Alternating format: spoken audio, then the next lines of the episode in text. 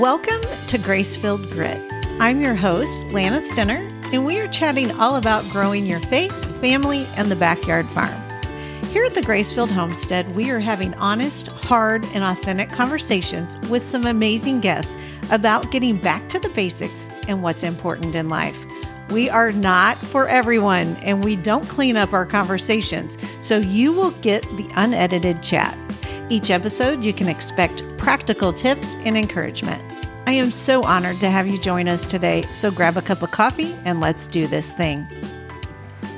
Hey, friend, welcome back to the Grace-Filled Grit podcast. Today, we are chatting all about natural health and making the shift to taking better care of our bodies by building our own apothecary pantry. This arena used to only be filled with homestead hippies, and now it is becoming more mainstream.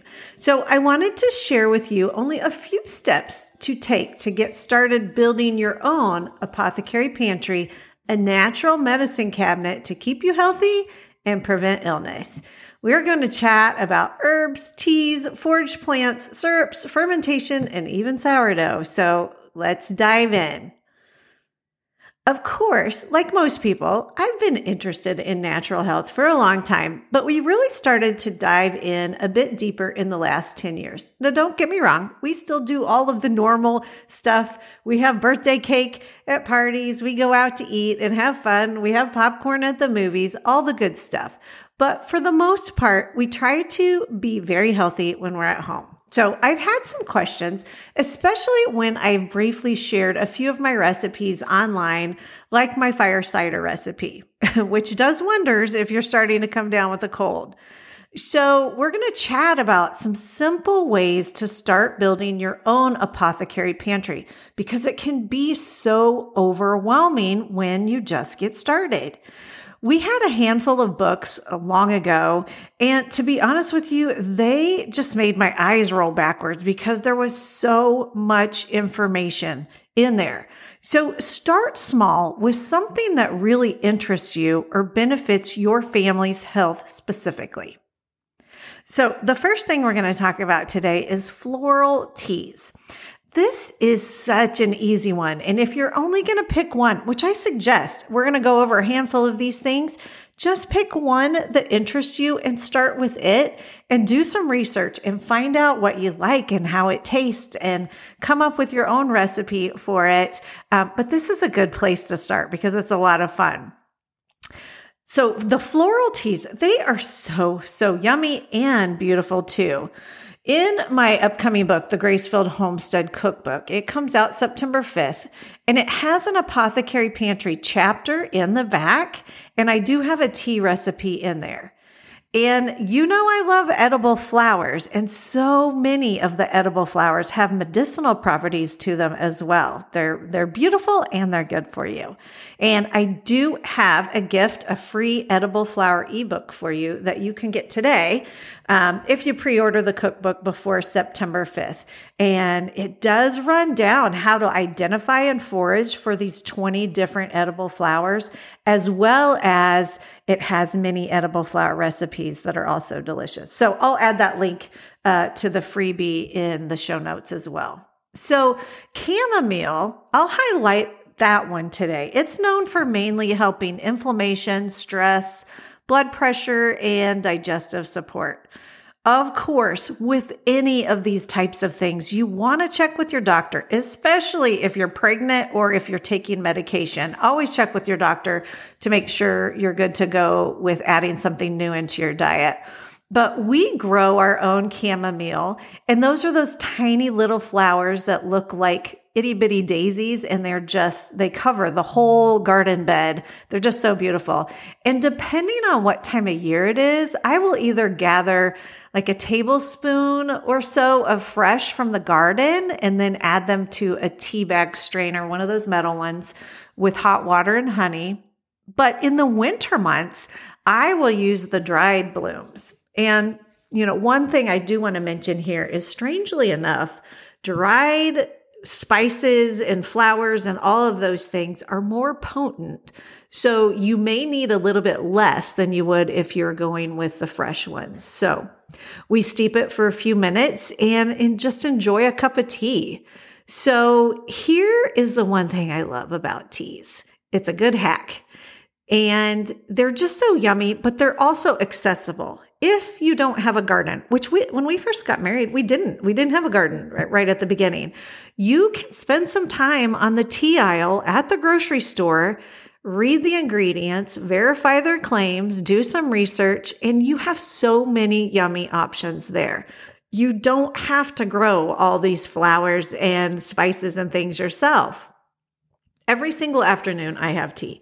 A couple times a week, I'll have a senna tea to keep my body systems regulated. And the other days, it's just a free for all, whatever sounds yummy. I have an electric teapot that heats in less than 60 seconds, which is way quicker than my microwave. And it's just a wonderful break time away from the work and the chores. So, although the teas are great ingredients for your various health issues, just taking a de stress break is beneficial to your health as well. So, I love the flower teas, especially. So, number two on the list is herbs and spices in containers. You can have them hanging fresh or dried. We love drying the ones that we grow here on our property. But again, you can stock your pantry from the farmer's market or grocery if you don't have a garden this year. Pick one or two of the herbs or spices that can benefit you or your loved one, depending on what you have going on in your life. What, what are your health issues right now? Understanding the ingredients and the dosage and making things taste good all can come together easily and affordable with just a little bit of research. So that is one example, but there are so many others. The peppermint leaves are known for so many benefits, including increased cognitive skills. My daughter always laughs at me as I attempt to give her a peppermint leaf or a candy or essential oil to smell as she's walking out the door for a college exam. It is proven there has been research studies on that. And, you know, it sounds so silly, but, you know, it works. So if you dry them, bundle up your herbs, tie the end with twine, and hang them upside down. They'll be dry in a week or two, and you can enjoy them all winter long. Number three is essential oils. So, we briefly mentioned peppermint essential oils can help with mental clarity, and that was just opening the bottle and smelling it, not putting it on anything. But also, it can aid in pain relief, digestion, and stress levels. There are essential oils everywhere. It seems like in every store, and they've really gotten a bad rap lately. Some of the multi level marketing firms are making a killing upcharging you three times what you should be paying. And that's fine. Everyone needs to make a living. But do be careful with essential oils, especially in the quality and the grade that you get. Research how you're going to use it. And I personally prefer the ones that are food grade if possible. They're just wonderful to infuse in an oil base as well. So, number four is syrups. A few years back, I started making elderberry syrup and had heard some conflicting information on it. So I was diving in a bit, a bit deeper for some research. And the elderberry syrup has been known for generations for its antiviral traits. It's like a superfood. However, um, other research was saying that it's toxic. So, um, what I found out is there it has to be cooked. It can't be raw and uncooked. That's when it's toxic. So, as always, make sure you do your research because these are potent ingredients. They're great for your health, but you have to use them the right way and know what you're doing. So, I can't stress that enough. My specific recipe called for star anise, and I found that that is the compound which started all the pharmaceutical med Tamiflu. Now, Tamiflu is synthetic now, but the original ingredient was this star anise that is in my pantry already. So you can do all kinds of wonderful things with syrups and, um, there's just some great health benefits to those. And a lot of times it's stuff that's already sitting in your pantry. Number five is tinctures and concoctions. And just real quick before I get into this, tinctures usually have an alcohol base. So most of the things that we do here are I would, I guess we call them tinctures, but they're not tinctures because there's no alcohol in them. Um, so I guess the true word is concoctions um, for all the silly stuff that CJ makes. So I already mentioned our fire cider concoction that we make up every year and take a tablespoon or two as we feel a cold or flu coming on. I did add the recipe to the cookbook. It's spicy. It's filled with peppers and vinegars, onions, horseradish, and all kinds of things, but it does the trick. We also have a turmeric lemon cold blend that we force down a cup of it every single morning, and it does not taste good. It has ginger, cinnamon, and garlic in it, but that turmeric is is a bit much. But again, it's a superfood, and we really truly believe in this one. CJ has not had an ibuprofen in over a year. It's just so good for all the anti-inflammatory and all those types of things. So if you have aches and pains, turmeric is a good one to uh, put in one of your concoctions as well. So, okay, so number six is coffee alternatives. So I am I'm going to just be transparent with you here. This is a new one for me and I the, the jury's still out on this one for me.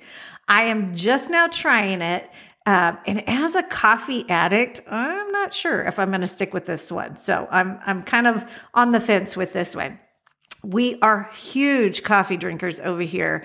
That's how after we, you know, get that first turmeric drink down in the morning, I can't wait to get that down so I can start my my cup of joe. So I'm wanting to slow down a bit on my caffeine intake of 3 cups of coffee in the morning and so I've started with a half caf blend of coffee and mushrooms. No, not those kind of mushrooms, the normal ones like the lion's mane, chaga, reishi.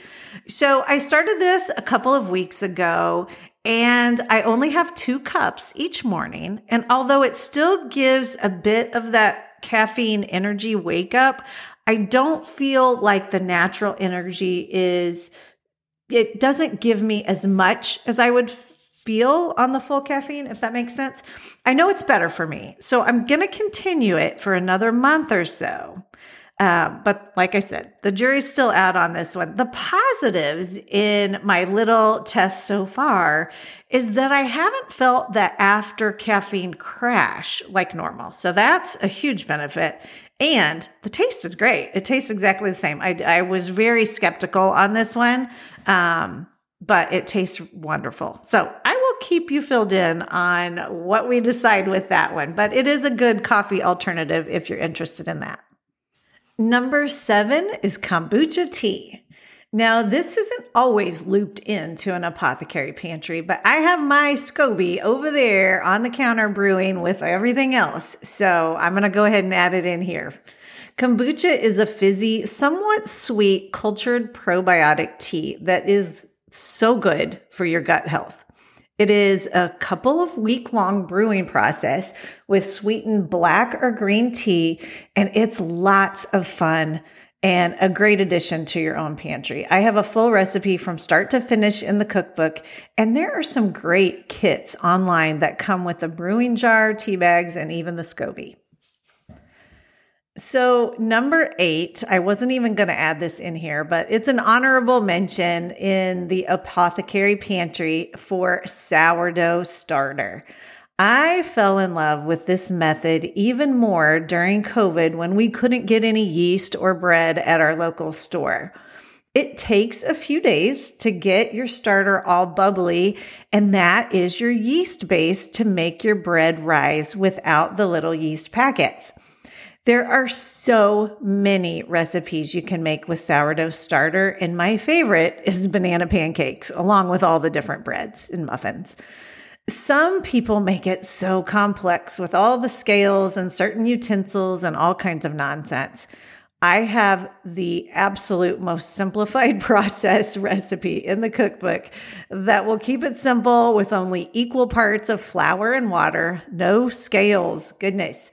I break all the rules, and yet somehow it still works. So that is it, friend. Those are the main things in my apothecary pantry, and they are surrounded by cans of our garden tomatoes, pickles, and fruit jams. Just start small, pick one thing, and don't get overwhelmed to have fun with it.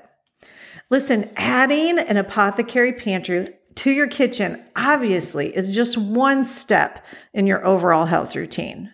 De stressing is one of the most important three days a week, I make sure I'm out on a four mile hike, regardless of the weather. A lot of times I'm bundled up in the snow doing it. And although I don't want to do it, I don't want to get started, it just feels so good to get out in nature. This is my time with God and getting outside to clear my brain. It's either quiet time with nothing, it might be worship music, Bible reading app, occasionally a podcast. At my age, in the, my 50s, I have to do weight training at least two times a week. I'm not a fan, but I get myself to our bougie gym down the road. And a side note, something that brings me joy, I make it a point to drive a route that takes extra time, an extra minute that keeps me out of traffic and on the back roads past my happy street, I call it, where there are donkeys frolicking on the farm, a Highland cow, and a peacock farm. And it just makes me smile driving by those neighbors. And so it's worth that extra minute of joy. Joy is a big part of your health as well. So anytime you can get some joy in there, make sure you do that. I hope you'll pick one of these things that we discuss and get started with your own apothecary pantry. Trying new things, especially with your loved ones, can build memories. And I'll tell you what, if you are blessed enough to have little ones around you, loop them in and teach these, some of these things to them. As this next generation moves on to heaven, we are losing some of the basic homemaking and apothecary skills. So let's keep that from happening. Just a reminder, you are welcome wherever you want to jump onto the homesteader spectrum, even if that is from your apartment kitchen downtown. It is more about the intention and nurturing of your loved ones than it is about the amount of space you have outside of your front door.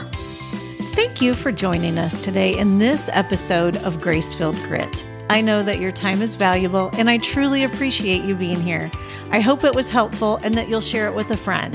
In order to schedule amazing guests on our show, we could use some good reviews. So if you've enjoyed this episode, I'd be honored if you could head over to the podcast app on your phone, tap the album art for the Grace Filled Grit podcast, scroll down to the bottom of the page, and write a review.